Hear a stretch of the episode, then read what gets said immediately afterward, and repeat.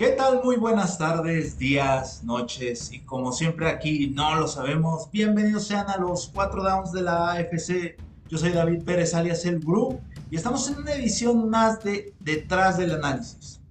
El tercer capítulo de la cantidad inmensa de podcasts que tenemos aquí en, en esta página. El día de hoy tengo como invitado a un periodista, narrador, reportero, analista, Eitan Tenera de ESPN. ¿Cómo estás, amigo? Muchas gracias por aceptar la invitación. hombre, David, aquí a la orden. ¿Cómo estás? ¿Cómo están ustedes? Listo para platicar. Eitan, yo sé que andas corriendo con mil y un compromisos, pero eh, entre esos mil y un compromisos realmente no he escuchado mucho de tu vida y sí hay cosas que, nos gustaría a, varios fanáticos del deporte saber. Eh, la semana pasada platicando con uno de tus compañeros, me decía que eras uno de los más jóvenes que entró a, ESPN, que fuiste muy joven a entrar. Eh, ¿Cómo se dio eh, esta, este gusto por, por los medios? Pues creo que genuinamente al darme cuenta que yo no tenía las capacidades físicas para poder competir, porque puedo ser la persona promedio más eh, común que te puedas imaginar, no tengo una gran estatura, no soy particularmente atlético, eh, pues no iba a poder ser deportista, por más que yo quisiera, no me formé en la fila del talento y creo que está padre darse cuenta de eso el deporte es mi pasión, es mi vida. Yo, a mí, nada más me gustan dos cosas en la vida, eh, obviando el tema familiar, pero a mí nada más me gustan los deportes y los videojuegos. Y los videojuegos de deportes. Entonces, eh, pues me di cuenta que no iba a poder yo ser deportista, por más que yo quisiera. Y me gusta mucho esto de los medios, del debate, del que sí, que yo te dije, que tú me dijiste, que lee, que analiza. Entonces, desde muy joven tuve oportunidad de estar cerca de los medios de comunicación y la primera vez que yo entré a un estudio y a una cabina de televisión me volví loco a los 8, 9, 10 años y desde ese tiempo supe que eso era lo que más me apasionaba y después que era lo que quería hacer, que era como me quería ganar la vida. Ok, eh, fíjate, eh, tú como comentarista, eh, yo, te, yo te escuchaba en los programas de NFL Live y en el podcast de Cuarta Oportunidad. Me lamentabas porque no le voy a los Patriotas. Di la verdad, La yo neta, sé que yo sé que le vas a los Jets y, y, ahí hay la, la pregunta a la, que voy. ¿Nunca has comentado de dónde surge ese gusto por, el, por el equipo? Eh, ¿Qué fue un jugador en particular, eh, herencia familiar? ¿Cómo se da eh, esa parte? Porque sí es interesante. No, conozco muchos fans de, los Jets. Pues es que no hay por qué irle a los Jets. Yo les digo ahora que me han preguntado algunos amigos que yo me habré caído de chiquito y ahí fue donde me pegué en la cabeza y cuando me levanté le fui a los Jets. Mira, no sé, sería una mentira inventarte una historia porque no hay razón para ir a los Jets porque son especialistas en ser malos mi teoría, y solo es una teoría, mi papá vivió en Nueva York de niño, como 10 años. Eh, es de Mexicali, pero muy chiquito se le va a Nueva York, vivió como 10 años en Nueva York. Él le va a los gigantes. Entonces yo creo que yo de niño eh, tomé esta actitud del contrario, ¿no? Este, de que habré visto algo de que mi papá no le iba a ese de Nueva York y ahí me quedé. Pero la verdad, David, no tengo un momento, no sé cuánto. Yo no tengo en mi cabeza un día que no le haya ido a los Jets. No sé cómo explicarte. O sea, desde muy chiquito le voy a los Jets y a mí me tocó esta época, pues, de, que tenía que ver a la tirilla de los resultados todavía ahí cuando estaban en Televisa que narraba la conferencia americana. Pues, ahí andaban pasando a los Bills contra Cincinnati, pues yo me enteraba de los Jets cada 15 o 20 minutos. Eh, y ya, pero eso es lo que creo no te lo puedo asegurar. Lo que sí sé es que no sé cómo nació, pero sí sé que me voy a morir yéndole a los Jets. Ok. está bien, está, padre. Digo, te, soy sincero, o sea, yo, los dos equipos de Nueva York, yo los odio. y haces bien. Es, es, es, es, un odio muy natural, ¿no? No es, no es como impunado.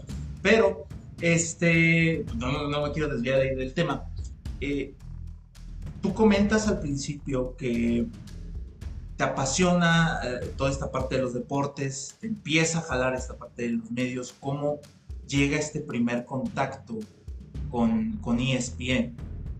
Ok, con ESPN yo trabajaba en W Radio, sigue estando en Ciudad de México 730 de AM, ahí trabajaba y me dice un conocido, oye, ESPN va a empezar a venirse a México de manera más grande, no sé si tú te acuerdas David que existía ESPN 2 que lo producían en PCTV y que hacían muchas cosas. Eh, me dice este buen amigo, lleva a hacer ESPN cosas en México, no te interesa venir al casting, yo trabajaba en radio, con Pablo, por ejemplo, eh, y con Ciro ahí, pues, ¿qué pierdo? Yo nunca había hecho televisión, estaba muy chavo, 20 eh, años, 20 años. Pues sí, ¿qué pierdo? Fui a hacer el casting para hacer Sports Center, me fue muy bien y tenía que ir a, Estados Unidos a otra prueba, al final no fui y me termina diciendo ESPN, nos interesa que colabores con nosotros, pero no tienes la edad para hacer Center, estás muy joven. Eh, ¿Te interesaría estar en producción en ESPN un tiempo, en lo que vemos hacia dónde va? Y ojalá que después, si las cosas se den, esté esto a cuadro. Yo añoraba trabajar en ESPN, o sea, a mí me gusta el fútbol, ahora me gusta el fútbol, pero crecí en una casa y en un entorno, no sé si tú seas así, David, alguno de ustedes, amigos, quizás en ese entorno, hoy yo ya no, pero lo entiendo, el, el fútbol es de los tontos, los inteligentes, vemos a béisbol americano, el fútbol se juega con lo que está más lejos de la cabeza y no pasa nada. Hoy no, yo la verdad que me la paso bien a gusto viendo el fútbol y todo, pero eh, en mi casa con mi papá se respira deporte y béisbol y fútbol americano y bla, bla, bla. Entonces, bueno, ESPN era lo máximo, ¿no? Yo no quería, no quería trabajar en Televisa, o sí en Televisa, pero en el americano, o sí en Azteca. Pero al final del día, pues yo veía multideporte y ahí tenían ESPN y Sports Center y bla, bla, bla. Y bueno, era lo máximo y que me llegara esta chance de sumarme en cualquier rol, pues era para mí un sueño. Y me sumé a ESPN en la parte de producción. Tuve la fortuna de que, de que me dieron muchas oportunidades lo de la producción es espectacular. Yo eh, es, es, adictivo producir contenidos, programas, eh, lo que sea es fantástico. Tienes injerencia en todo lo que ocurre. Pero mi vocación siempre ha sido pues el hablar de deportes, el debatir, el discutir.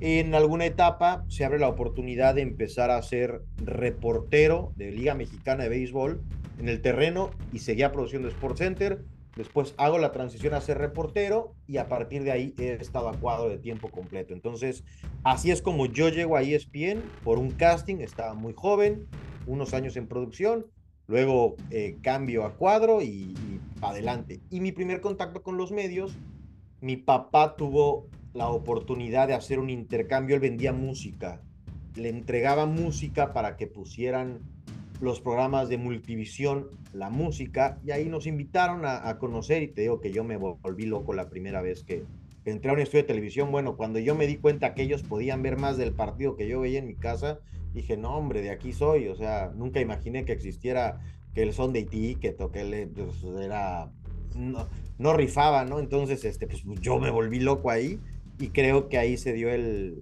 el, engancharme para, para saber que eso era lo que yo quería hacer. Oye, eh, fíjate, está, está increíble esta parte que, dices, me fue muy bien en, la, en el casting de ESPN.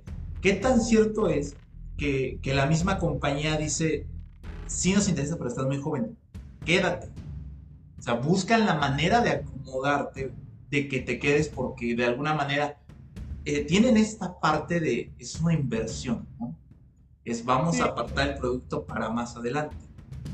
Sí, tuve la fortuna de que, de que eso me dijeron. Eh, espero haber aprovechado la oportunidad y haber demostrado, haber pagado a esa confianza. Eh, la verdad es que eh, en ESPN toda la gente, yo lo expreso cuando tengo la oportunidad, pero no lo digo de, dientes para afuera. En ESPN solamente trabajan los mejores y, y a lo que me refiero es, el mejor camarógrafo trabaja en ESPN, el mejor narrador de, béisbol, el mejor narrador de voleibol, el mejor comentarista de automovilismo, el mejor... Eh, hay un nivel de excelencia que, que cómo yo no iba a querer compartir eso eh, para, para mí y demostrar si estaba yo a la altura y, y darme cuenta de si podía aportar o no a ese sueño que yo tenía de estar en ESPN y, y hoy estamos acá a tres meses de cumplir 20 años en ESPN. Entonces, sí, afortunadamente eh, entré muy chavo, eh, ya no estoy tan chavo, pero ahí seguimos y espero que me aguanten un ratito más. Eh, entras como reportero, bueno, es como primeras apariciones en... apariciones a cuadro, sí. A, a cuadro yo producía Sports Center, ya era productor de Sports Center. Lo primero que hago, te digo, es Liga Mexicana de Béisbol en el terreno de juego Después de eso, eh, se abre una oportunidad de ser reportero. Cuando Mauricio Pedrosa, nuestro compañero, eh, empieza a hacer Sports Center, se queda ese hueco de reportero. Me preguntan si yo lo quiero tomar. La verdad es que me pareció atractiva, atractiva la opción, aunque pues era ir al Pachuca y al América. Yo, hijo de la mañana, o sea, yo disfruto del fútbol, pero no disfruto del trato que se le da al reportero en México, ni de el poco respeto que tienen para la posición de reportero. Entonces yo lo veía como productor y decía, en la torre, pero bueno, tomé la oportunidad y te digo, no recuerdo si un año y medio después, más o menos, empiezo a hacer Sports Center y después, bueno, pues muchísimas cosas que ahora tengo fortuna de estar haciendo. Como reportero, eh, eh ¿cuál es la la entrevista o cuál es eh, el personaje o a quién entrevistas que, digamos, empiezan a agarrar como los nervios. Y de, ya me va a tocar alguien tan pesado, me va a tocar alguien tan grande. Eh, sí, yo, a mí que me gusta también mucho el béisbol, con Fernando Valenzuela fue muy importante porque ahí además fue este famoso, ¿no? El chacaleo, ¿no? Que todos contra todos, y a ver quién se lo queda y bueno, pues ahí se lo quedó el de, el de ESPN, o sea, me lo quedé yo. Eh, también de béisbol mexicano, porque tengo que yo tengo mucho gusto por el béisbol. Yo entrevisté a mi ídolo de la infancia en algún momento. Estaba muerto de miedo, que seguramente una entrevista para cualquiera normal. Y bueno, pues yo estaba, pues era mi ídolo, literal, Matías Carrillo, un jugador de béisbol mexicano. Con Dan Marino también tuve oportunidad de platicar. Eh, siempre este reto del inglés y el español es, es bien difícil porque nosotros somos, yo creo que podemos ser mejores ahí y a lo que con esto me voy a referir. Si tú escuchas a un estadounidense masticando el español, wow, qué esfuerzo, cómo le echa ganas para darse a entender y pueden estar doblando así todo tiempo y pero le echa ganas. Y nosotros, si nos toca la mala fortuna de conjugar un verbo mal, mira nomás, ese güey no sabe hablar inglés y puta, pues los nervios, la canción. Entonces de repente es, bien estresante cuando tienes la necesidad, maestro de maestros que es John, de hacerlo simultáneo. Pero te diría que con ellos, ¿no? Con gente de, NFL, con gente de grandes ligas, en, transmisiones en vivo. Eh, alguna vez en una transmisión, eh, un pelotero de apellidos hispanos, eh, pues, tú piensas que es español, ¿no? Pues Dani Valencia, pues habla español y me dice el Dani Valencia, en English, y, 3, 2, 1, el English. De volada, digo, tengo la fortuna de hablar inglés, creo que lo hablo de manera muy fluida, pero no sabe si con la calidad que espera ESPN para transmitir. En fin, pero así es como se dan las cosas de, mi llegada a ser reportero. Eh, esta parte que comentas de... Eh, somos, los mexicanos somos muy criticones de aquel trabajo que no conocemos en carne propia, ¿no? Eh, yo veo mucho en redes sociales que, muchos fanáticos critican las narraciones de cualquiera, ¿no? Que, que repite o que se trae alguna palabra. A mí se me hace algo muy tonto criticar porque eh, ese tipo de cosas. Digo, bueno, a ver, ¿quién puede ser al final de cuentas perfecto en cualquier trabajo? A lo que te dediques, ¿no? No importa lo que hagas, siempre vas a tener un tropezón. Y eso no define al final este, tu carrera algo que, tienes tú muy en particular, eh, Eitan, es que cuando haces un análisis, de repente sacas unas frases que no sé cómo describirlas. Por ejemplo, hoy escuchando el, podcast de, este, de cuarta oportunidad, dices una, dices una frase, es que los que son malos están más cerca de ganar. Estoy parafraseando eso. Muy cerca, ¿no?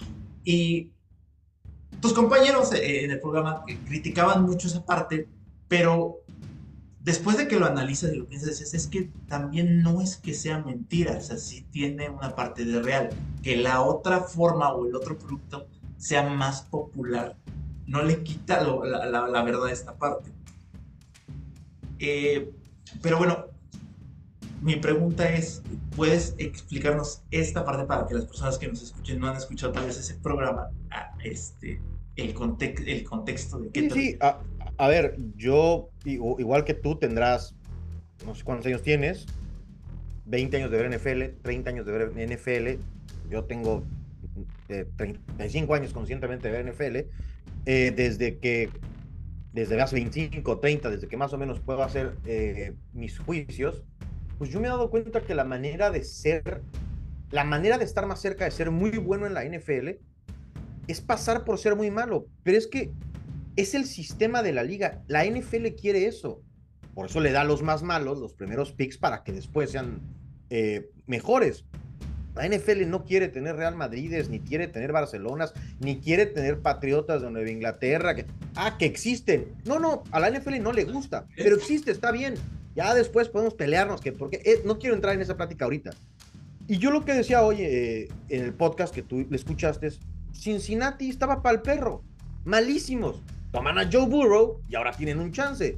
Pues sí, pero se tuvieron que calar dos o tres años después de Andy Dalton de ser muy malos para tener chance de ser muy buenos. Y, y Ciro que me dice, es que los Jets, pues sí, los Jets la regaron con Zach Wilson, pero los jaguares de Jacksonville hoy están más cerca de ser muy buenos porque tomaron a Trevor Lawrence. ¿Cómo pudieron tomar a Trevor Lawrence? Fueron el peor equipo. ¿Cómo pudo tomar eh, eh, Los Ángeles a, Justin Herbert siendo de los peores? Tan malos que fueron el sexto peor equipo de 32. Fue muy malo. Esa sí es cíclica la NFL. Entonces, yo no sé de qué sirve, que hablábamos del tema de los Steelers, ¿de qué te sirve navegar entre ganar 7 y 10 juegos cada año? ¿De, qué te sirve? Puntualmente, ¿de qué te sirve? No sirve de absolutamente nada. Tiene, los equipos quieren ser campeones, los 32. Yo creo, yo como aficionado, ponte que yo soy un caso particular porque mi equipo, yo en mi vida no lo he visto ser campeón. Entonces nosotros los que le vamos a los Jets, como sea, como sea, es anotando, me vale gorro, no me interesa, va la luz, yo bajo el switch. Pero esa es una, una situación particular.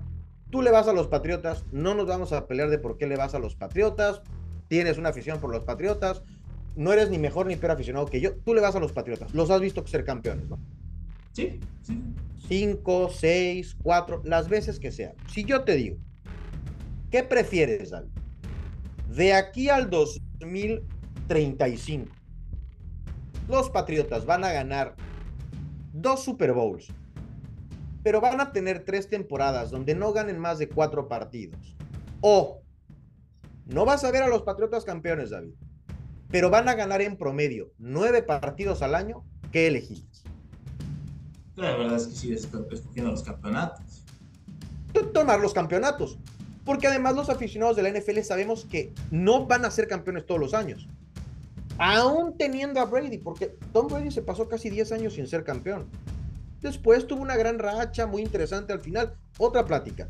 Entonces, yo creo, David, y soy un convencido que, que nos falta un poco en los medios y mucho en la NFL en español, estas pláticas sinceras que yo trato de tener. No es cierto que todos los equipos quieran ser campeones. Eso es choro, eso es mentira. O sea, tú me puedes decir genuinamente que los Cardenales de Arizona este año, en sí, el gerente y el coach, ¿saben que tienen equipo para ser campeones? No, por supuesto que no. Por supuesto que no. Eso no significa que van a querer perder a propósito. Eso no significa que no van a tratar de ganar. Ellos saben que no tienen un equipo para ganar un Super Bowl. Entonces, ¿qué van a hacer?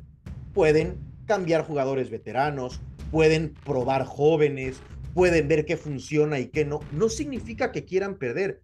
¿Tú crees que los potros de Indianápolis con Anthony Richardson dicen, vamos a ser campeón? No, hombre, este año es el... No, no, no. Ellos dicen, tenemos un coreback novato, empezará a mejorar, se va a equivocar, pero le va a servir de experiencia. Es, hay ciclos, a menos de que tengas un loco como Brady, un loco como Pat Mahomes, uno de esos que dices, pues le pones a Leitán de receptor y a lo mejor gana 600 yardas, vete tú a saber cómo. Pero de esos vamos a ver cuatro en nuestra vida, seis en nuestra vida. Lo normal es que esta liga se comporte de manera cíclica. Tienes un coreback joven, un contrato de novato, que ya cada vez le entendemos más al valor de eso. Empieza a cobrar dinero, hijo de la mañana, ya no le puedes pagar a tantos y va dando una rueda de la fortuna.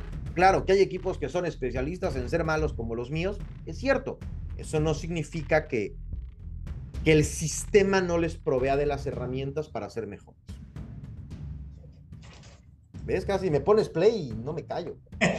no, eh, pero, está genial. Ese tipo de, de, argumentos, ese, tipo de, narrativa, de, explicar algo, no todos tus compañeros lo hacen. Tienen su forma de, expresar, pero lo hacen, no sé si es por formación, tú debes de saber más sobre, sobre ese tema. Este, lo dicen en tres renglones, yo creo que a lo mucho, dos renglones, ¿no? Lo, lo resumen rápido, ¿no? Pero la, esa parte argumentativa que, que, que, que, tú tienes también no es tan común, porque yo a, a ti, a Sebastián Martínez Christensen y a Pablo Groga son a los que ubico que utilizan como un argumento más largo y desarrollado, ¿no?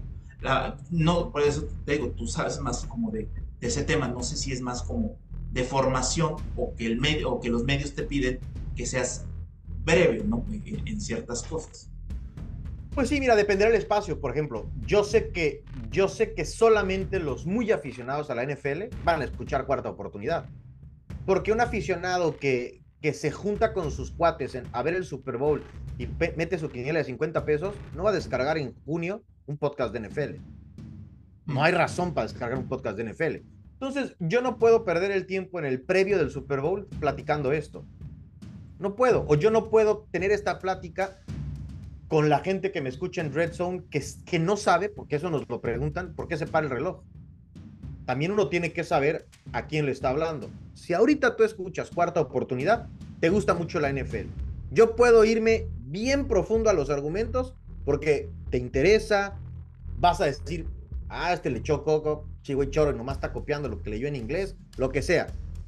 Creo que también hay que ser muy sensible a quién te escucha, por qué te escuchan, qué esperan de escucharte.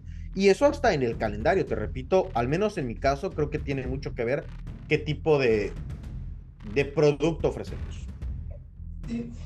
Eh, yo, por ejemplo, yo los escucho desde que hacían NFL Live juntos y se hacía un programa diario yo, yo, disfrutaba los viajes al trabajo, este, descargando una noche, una noche antes el programa y de camino al trabajo en el carro. Eh, luego este, se da la pandemia, vas, lo de, terminaron resumiendo a un programa a la semana y después llega el cuarto final. Pero ahorita que comentas lo de Redson, este, que te toca a ti narrar eh, los partidos, ¿Ya habías hecho tú anteriormente narrar partidos? Eh, sí, algunos. Eh, yo sobre todo analizo. En Red Zone, como lo hemos hecho, no sé cómo seguirá. Mm, Sergio narra, yo trato de... Bueno, Sergio narra más, yo analizo.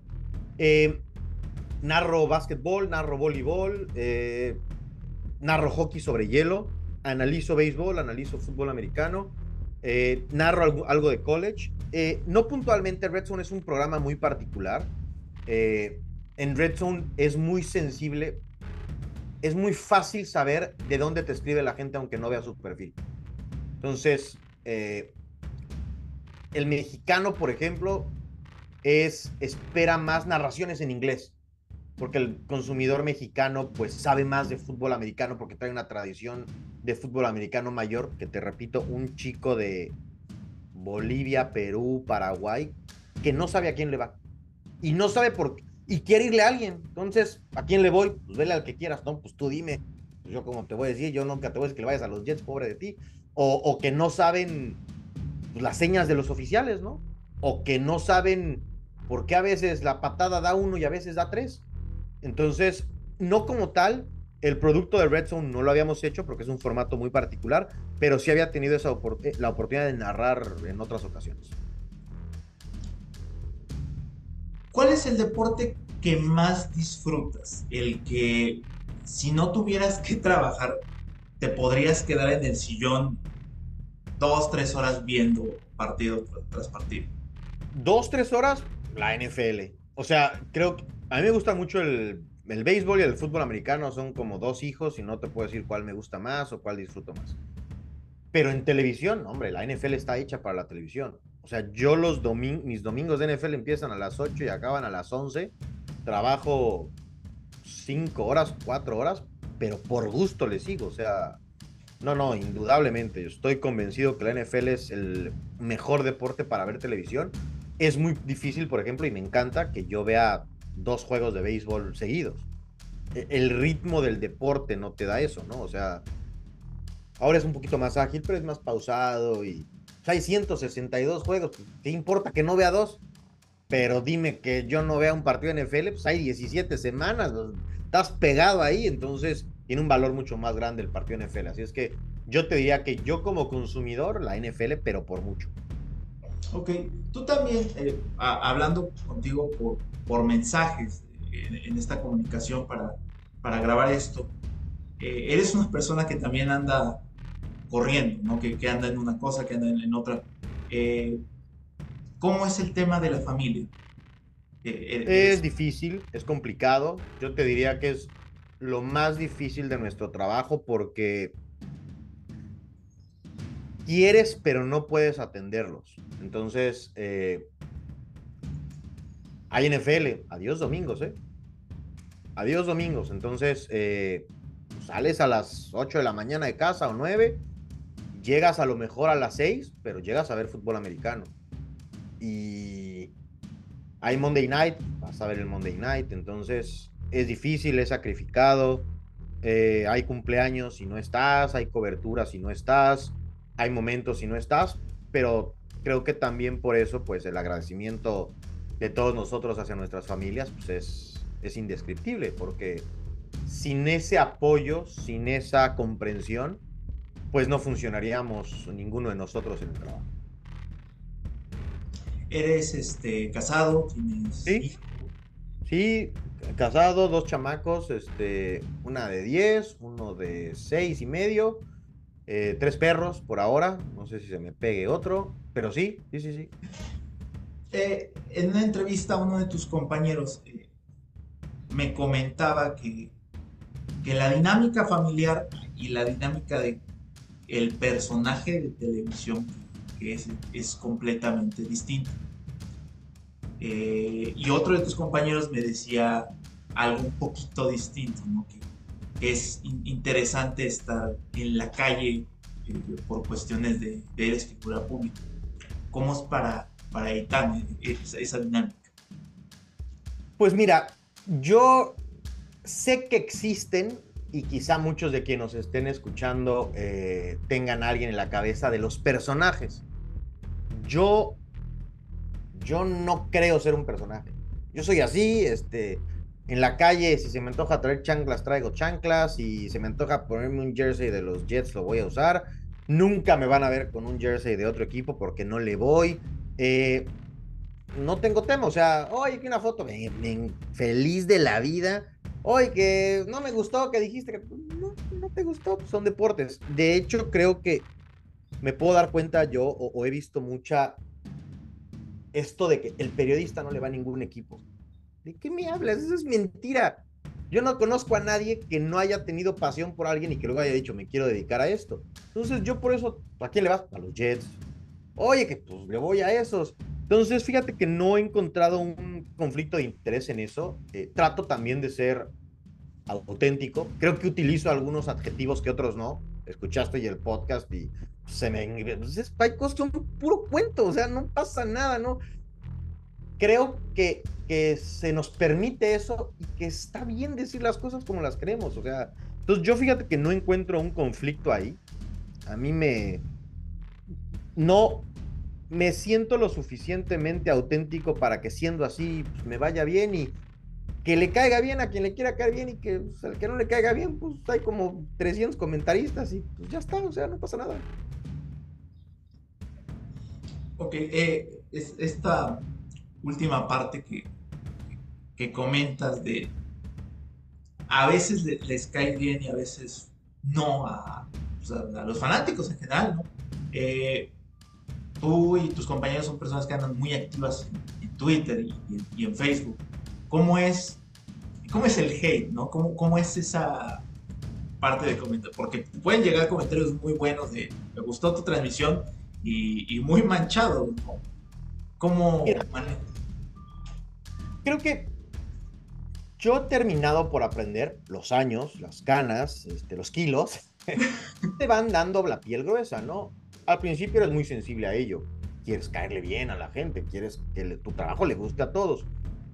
Luego creo que, o al menos en mi caso, no puedo hablar por mis compañeros, eso es imposible, David. No te puedes caerle bien a todos, ni gustarle bien a todos. No se, ni se trata de eso, no, no estaría bien pensar que le quieres caer bien a todos, porque todos hemos, yo he sido aficionado y hay veces que yo escucho una transmisión y digo, Ay, este él está haciendo su chamba, ¿eh? está trabajando y está comentando lo que quiere. Yo, de los aficionados, siempre agradeceré que me escriban, siempre. Muchas veces no estoy de acuerdo con lo que dicen.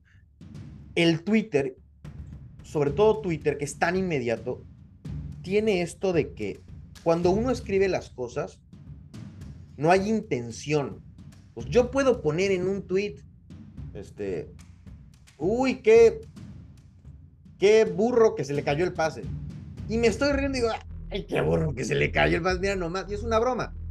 Y a lo mejor el que lo lee dice, este güey no lo podría agarrar porque le dice burro. Entonces creo que también ese es un tema que uno tiene que entender. Yo la paso un poquito mal, eh, siéndote sincero, David, cuando compañeros de profesión juzgan el trabajo de otro.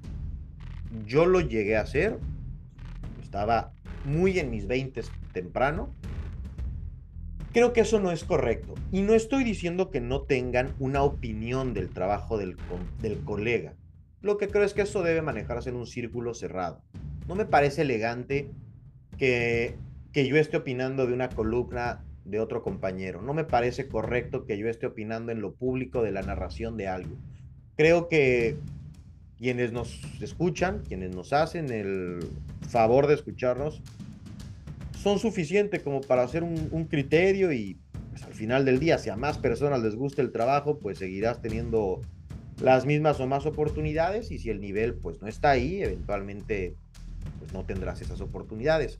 Pero de la gente, sin decirte que, ay, no importa, porque tampoco es cierto, puedes tú tener un mal día en lo personal o en lo laboral y luego te rematan los comentarios, se siente feo, no está fácil, pero lo aprendes a, controlar y para adelante, ¿no? O sea, eh, en ocasiones te pueden hacer pensar, creo que, creo que cuando llega un mensaje educado, te hace reflexionar más que el, ah, chique tu madre, pinche le ganó a los Jets toda la vida. Uh. Pero si alguien te dice, oye, pero te has puesto a pensar que lo que ganó, lo ganó sin receptores. Ah, mira, te, puedes tomar un tiempo y decir, órale, está bien, o sea, es un punto, quizá no lo había considerado. Eh, pero en general te diría que, que creo que los comentaristas o las personas públicas hemos aprendido la mayoría de veces a navegar con el hate. Ok. Bien, te voy a hacer un par de preguntas más, pero vamos a hacer una pausa y... Señor.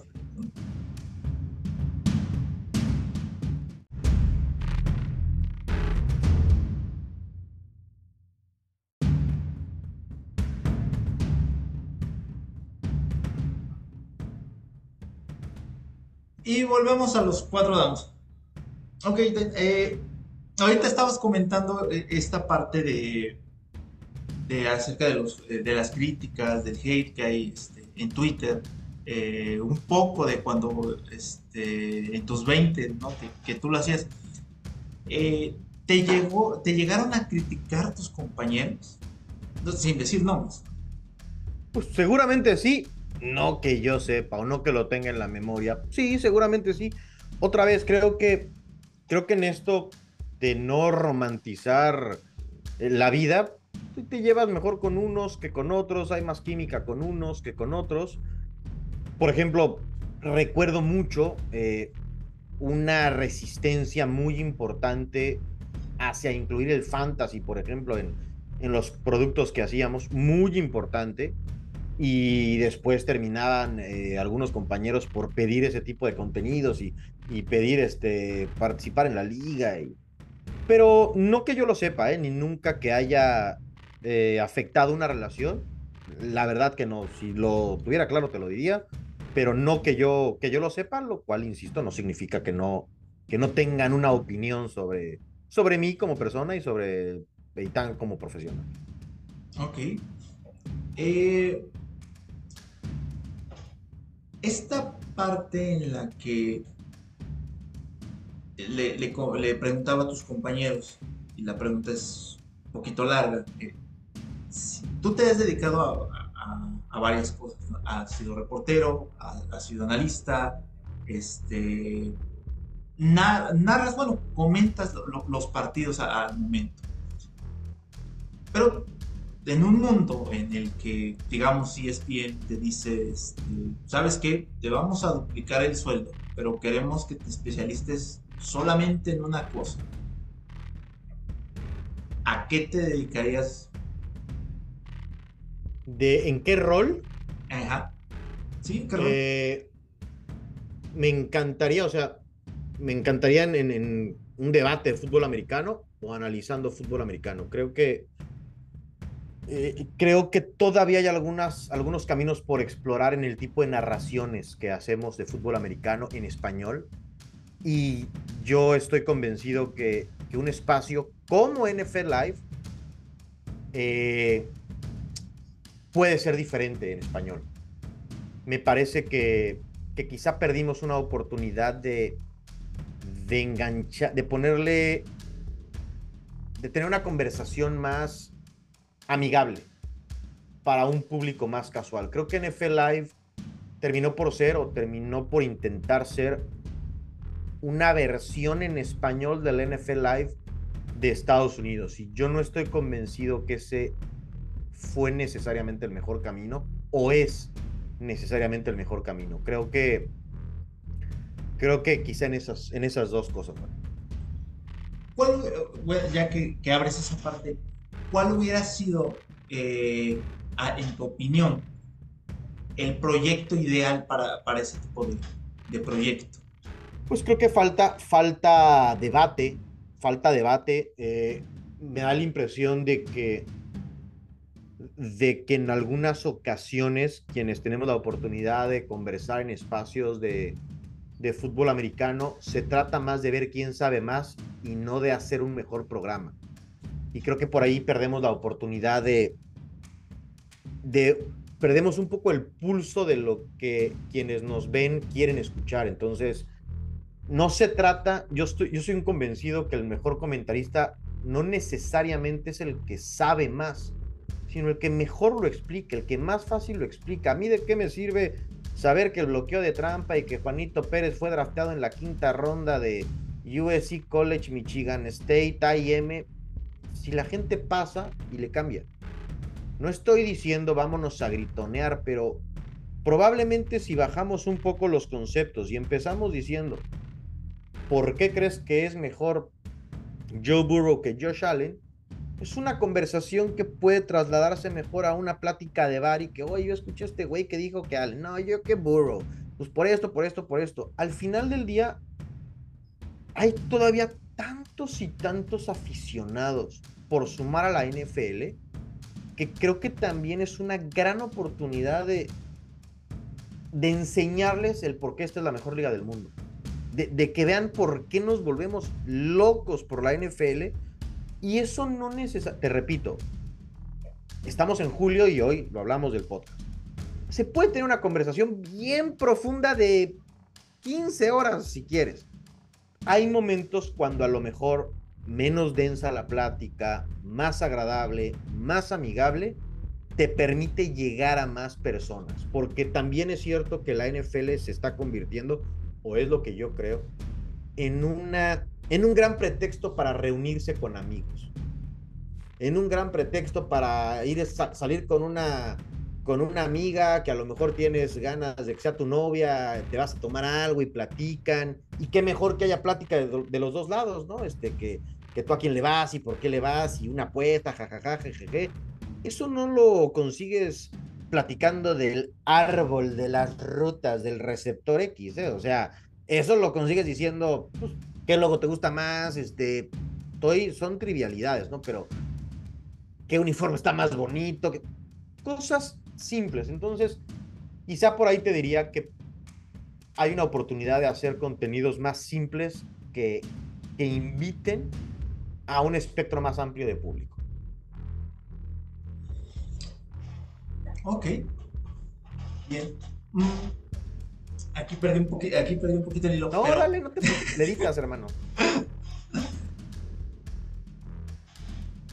Cuando estás eh, te he visto en debates con muchos compañeros, te he escuchado, eh, y, esta parte que estás comentando de es difícil eh, a veces tener como ese tipo de, conversación. ¿Con quién tú consideras que tienes como mejor química para entrar a, ese tipo de, este, de debate, de plática? Con Sergio, Sergio Dip, con Javier Trejo Garay ¿Sabes? Sobre todo, no que los demás lo hagan, pero sí sé que ellos dos nunca se lo van a tomar personal. O sea, nos podemos decir lo que sea. Y pausa. Oye, no manches, viste. Viste el Checo Pérez o. Oye, ya fuiste a ver la de Mario Bros. O, ya, ya, tal cual. Y ahora vamos a platicar de Pat Mahomes. Y. ¿Qué onda? ¿Qué vamos a comer? Este. Pues, una ensalada, una pizza creo que, creo que personalmente con ellos dos sé que le entran a todos los temas, les gusta debatir, cuando creen algo, genuinamente lo creen, igual que yo, y se dan unas pláticas bien, bien agradables. Eh, fíjate, no pensé que fueras a, mencionar a, a Sergio A él, por ejemplo, lo, eh, cuando lo escucho, él es muy apasionado, muy apasionado, sobre todo con el tema de Tom Brady. Y curiosamente él es Packer. Dice. Pues es, yo en alguna, creo que entrevista o reportaje, algo. Sí, sí le va a los Packers. Sí lo, lo, comentó, ¿no? Eh, pero eh, en esta parte de que tienes compañeros que, tienen como esa parte de yo te digo, tú me dices, y pues, aquí queda en una conversación, seguimos siendo. Hay alguien con quien no te gusta mejor no entrar como a debate para que no explote la, situación o que no se, no se vea, mal, digamos. No, no, pero sí creo que hay compañeros que no les gusta tanto que el debate sea el motor de un contenido. Eh, no está mal, en lo absoluto está mal. Eh, que luego se confunde. Ni se trata de que todo sea debate, ni se trata de que no se debata nada. A mí me gusta más debatir porque creo que son las conversaciones más agradables. Yo, yo estoy convencido que, que nosotros ponemos los temas en la plática que vas a llevarte con los amigos a discutir y que esto que tú me decías, ¿no? Ah, ya que escuché el podcast, pues yo no le había echado eso y me hace sentido. O ya que te escuché, bien, güey, la neta, no tengo, la neta no, no, te patinaste gacho. A mí me gusta más eso, te repito, que, estemos diciendo, bueno, eh, cuéntame, ¿cuál es el correo del receptor más rápido? No, pues este corrió en 4.4 y el otro en 4.5. Ah, entonces, no porque, no porque creo que al menos en el grupo de fútbol americano nunca se ha cruzado la línea de respeto, pero creo que sí tengo compañeros que dicen, pues, ¿esto para qué alegamos? También es de personalidades, ¿no? Y otros somos de, nada, vamos a alegar si es de día o es de noche, aunque sean las 6 de la mañana. Ok. Eh, poniendo por, eh, ejemplo, este, con otros compañeros, este, por ejemplo, Pablo Viruega, eh, cuando yo le preguntaba cómo te preparas para, para los partidos, para las notaciones, él me dice que se va preparando durante la semana. Este, la semana, la semana pasada, con, con, tu compañero este, Javier Trefogay, me, decía que sí se prepara, pero que me, comentaba que, su compañero Ciro Procuna, él es como de los más, no obsesivo, ¿no? Porque no, no ocupó esa palabra, sino de los que más hincapié hace, en su tiempo libre, vaya, lo ocupa para preparar más cosas. Eitan, ¿cómo es en ese sentido para preparar? Pues, mira, yo, David, tengo la fortuna o desgracia te lo dije cuando empezamos a platicar, a mí solo me gustan los deportes. La, gente a veces piensa que es choro. Les, se han dado cuenta, yo escucho música y no sé quién canta. Yo puedo tener aquí al lado a uno de los Beatles y no voy a saber quién es, no tengo presente. No sabía quién era Taylor Swift hasta hace creo que 10 días que vi una foto de ese tamaño de, de ondas así que no te la crees y eh, entonces yo todo el tiempo estoy consumiendo deportes. Eh, yo a diferencia de otros compañeros, me encanta tener esas responsabilidades. Tengo la fortuna de colaborar en muchos espacios, en muchos espacios. O sea, narro hockey, narro voleibol, estoy en grandes ligas, estoy en la Liga Mexicana de Béisbol, estoy en la NBA, estoy en la NFL, por supuesto. Entonces yo tengo que dividir mi tiempo. Tengo una rutina de más o menos leer religiosamente una hora de cada deporte. Pero también me ponen a hacer ESPN Radio Fórmula. Y no van a hablar de los Lakers y no van a hablar de los Chargers, van a hablar del América y van a hablar de los Pumas. Entonces, también tengo que estar a veces un poco pendiente de eso. Pero yo de cajón leo una hora de cada deporte. Y como hago, por ejemplo, en temporada NFL, yo hago Red Zone. Son todos los partidos. Nos han llegado a tocar nueve partidos. Entonces, por supuesto que no tienes el tiempo, porque yo tengo semanas así, David. El lunes transmito Liga Mexicana, el martes transmito Grandes Ligas, el lunes hago el programa NFL y Liga Mexicana, el martes hago Grandes Ligas, el miércoles puedo narrar hockey, el jueves Liga Mexicana, viernes Grandes Ligas y el domingo NFL. Entonces, no me meto en un partido tanto, pero estoy leyendo todas las semanas, toda la semana, con más atención de los partidos de la ventana de Red Zone que vamos a, hacer. Entonces te diría que es una preparación, pues sí, constante. No descansamos, David, nosotros. No descansamos. Yo al menos solo descanso cuando no estoy en casa, cuando no estoy en la ciudad donde vivo, Ciudad de México. Porque, no sé, yo no narro el Monday Night. A ver, no veas el Monday Night. Lo, ves, ¿verdad? Pues, entonces, no estás trabajando, pero pues estás viendo ahí que esto, aquello no hago el jueves por la noche, veo todos los jueves por la noche. Entonces, de descanso, cuando pido vacaciones y tengo la, pues te digo, yo me siento muy afortunado, me gusta mucho mi trabajo. Yo estoy, soy un niño, soy feliz, soy... Difícilmente, David, vas a encontrar a alguien más, más feliz en su trabajo que yo. Me encantan, o sea, yo no vivo en jueves, ni en martes, ni en domingo. Para mí es quien juega hoy, qué vamos a ver y pues, cuando me quede tiempo libre, vivo. Este, me gusta mucho, mucho mi trabajo. Estoy muy feliz y muy afortunado, la verdad. Fíjate que eh, la forma en que lo comentan tus compañeros y tú eh, es mucho de. Sí, le dedicamos mucho tiempo, pero nadie, nadie, nadie, nadie tiene como este tono como de cansancio, como de pesar, es como hay, se, se, escucha un, una voz como, como alegre, ¿no? Entre lo, que, entre lo que van comentando, ¿no? eh, cada uno lo, dice a su manera, ¿no? Y este, hay uno que, incluso mete como esta parte religiosa, doy gracias a Dios por estar aquí, este, otro que, simplemente habla como de fortuna, este, y, la forma en que, eh, lo comentas tú de, disfrutar día a día.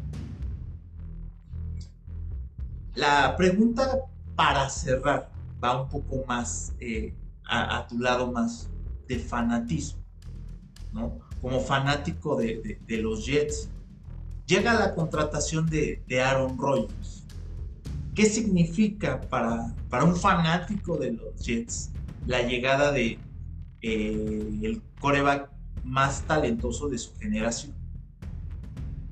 Pues es una felicidad absoluta, estamos como niños, o sea, y luego mira, eh, al grado de aficionado que soy yo, yo soy muy fan de los Jets. Muy fan de los Jets. O sea, una cosa medio insana, la neta. O sea, no debería ser tan fan de los Jets, que no me han dado razón, pero todos los días, dentro de mi hora de consumo, por ejemplo, todos los días leo de los Jets. Entonces, de eso sí me sé hasta qué les gusta comer. Y pues, cala, ¿no? Son bien malitos. Entonces, es el equipo que más años lleva sin ir a playoffs y pues no está divertido. Entonces yo te diría que es una... te da mucha ilusión. Eh, yo por ahí puse un tweet y pues, sí fue... Fue neta, obviamente exagerado un poco, pero sí fue... Señor, deja cuando Thanos hacía el cambio, déjame que pase. Ya si no gana ningún partido, o sea, si van 0-17, estos pitch 5 meses de felicidad no los he tenido en 10, 11 años. Eh, entonces está muy padre creo que,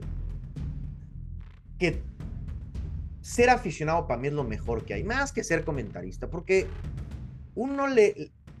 El que más gusto tiene es el aficionado, no los jugadores, que es lo que yo decía, el jugador va a jugar donde le paguen, el coach va a entrenar donde le paguen, el dueño, el dueño compró su juguete ya.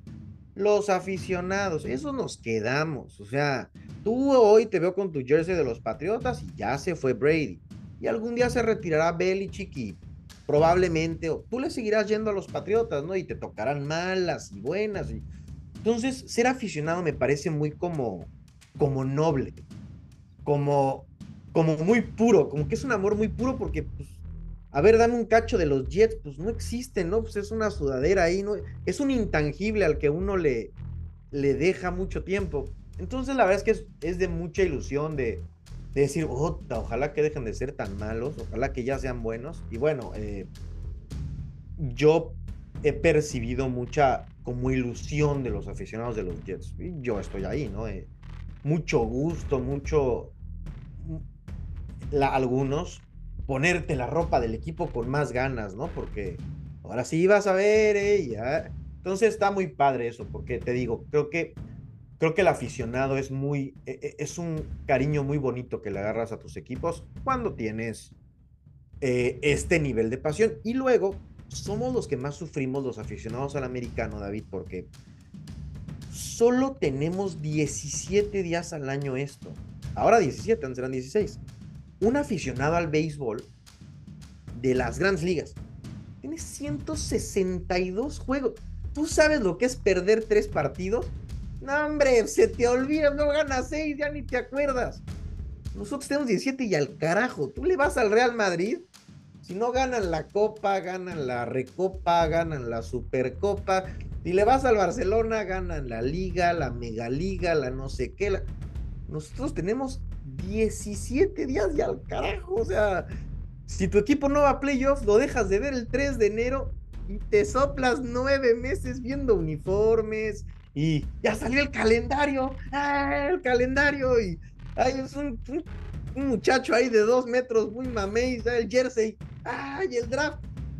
No tenemos de otra, o sea, entonces yo creo que ser aficionado a la NFL es canijo, es, sufrido, o sea, te digo, imagínate uno que ya sabemos que se nos acabe el año el 5 de enero, y dices, oh, horas del 7 de septiembre.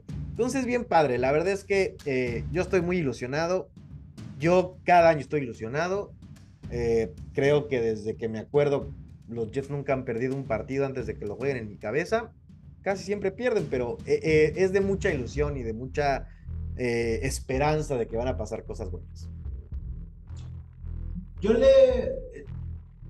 Si eres auténticamente, antes de, preguntarte lo otro, eres auténticamente un fan de los Jets.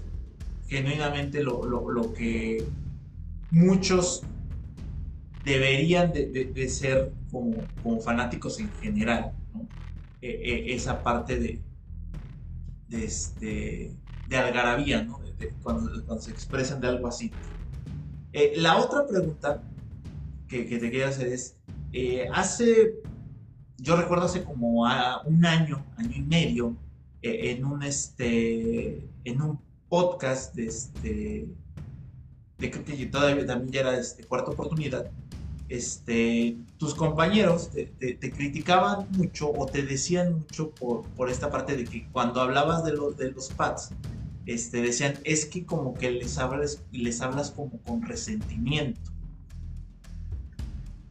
Pero les decías que no. Y, de alguna manera, escuchando, te quedas pensando así de, como que hay, como que si hay algo ahí.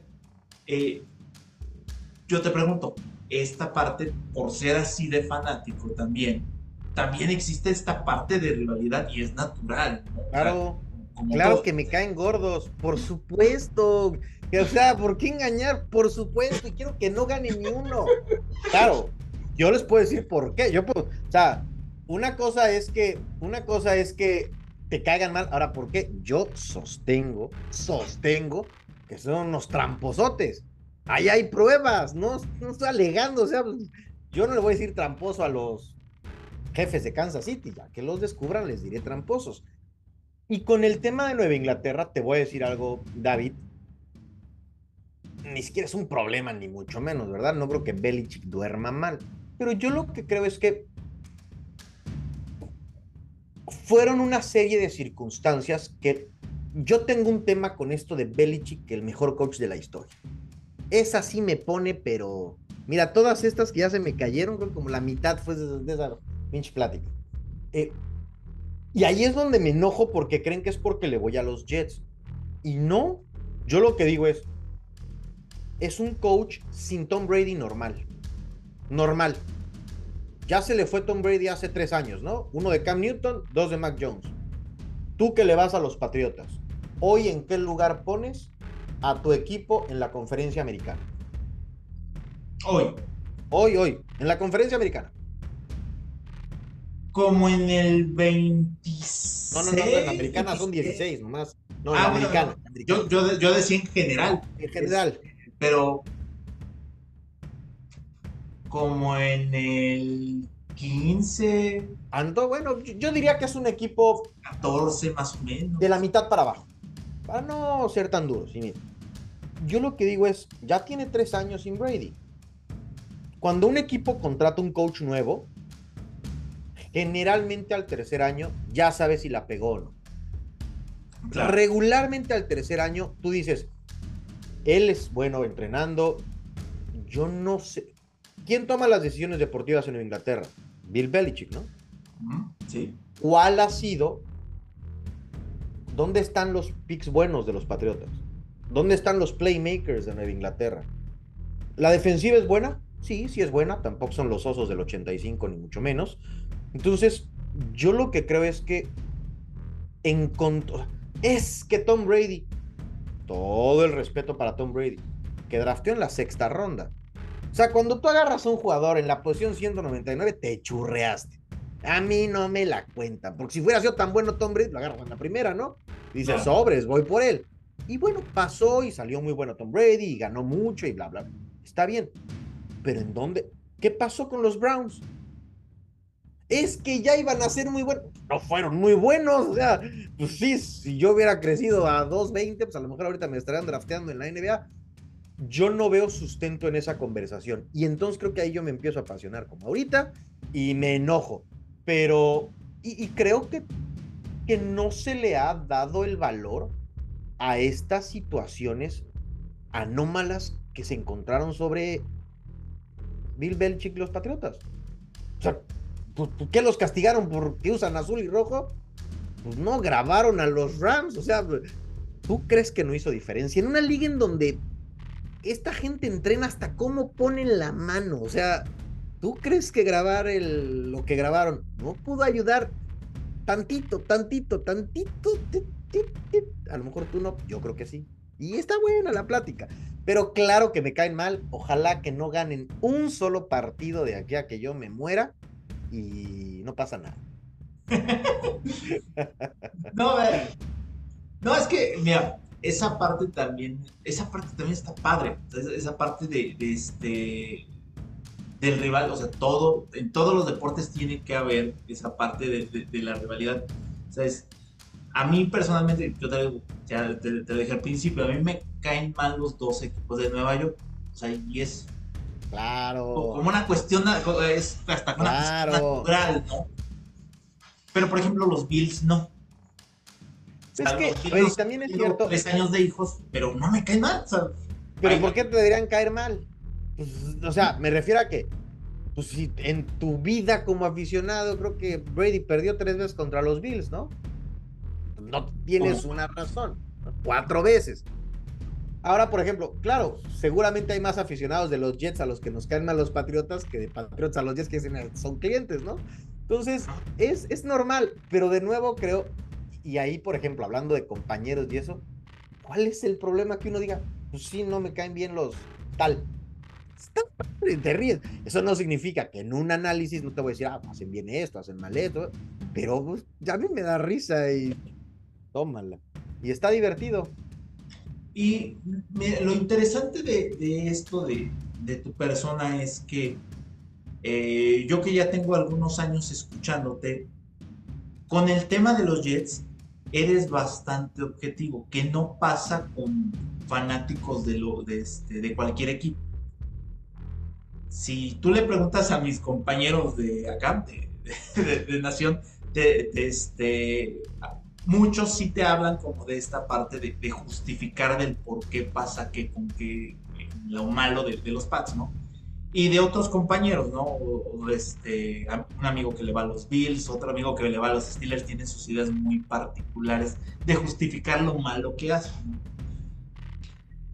Eh, pero tú en particular eres muy objetivo y aquellos eh, comentaristas, aquellos analistas de, de deportes que sí declaran abiertamente cuál es su equipo, a qué equipo le van.